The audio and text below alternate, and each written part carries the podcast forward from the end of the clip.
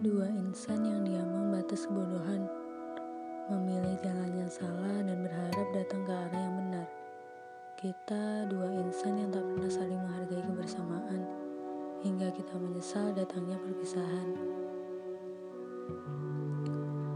Layaknya hujan yang tak pernah menaati datangnya mentari, jangankan untuk saling mengisi. Kita enggan untuk saling memiliki. Bagi kita yang semakin hari semakin menua, jiwa kita seakan menjadi manusia paling sempurna. Sadar bahwa manusia itu tak hanya kita dan kaca, ribuan dan lebih dari jutaan manusia masih berada di.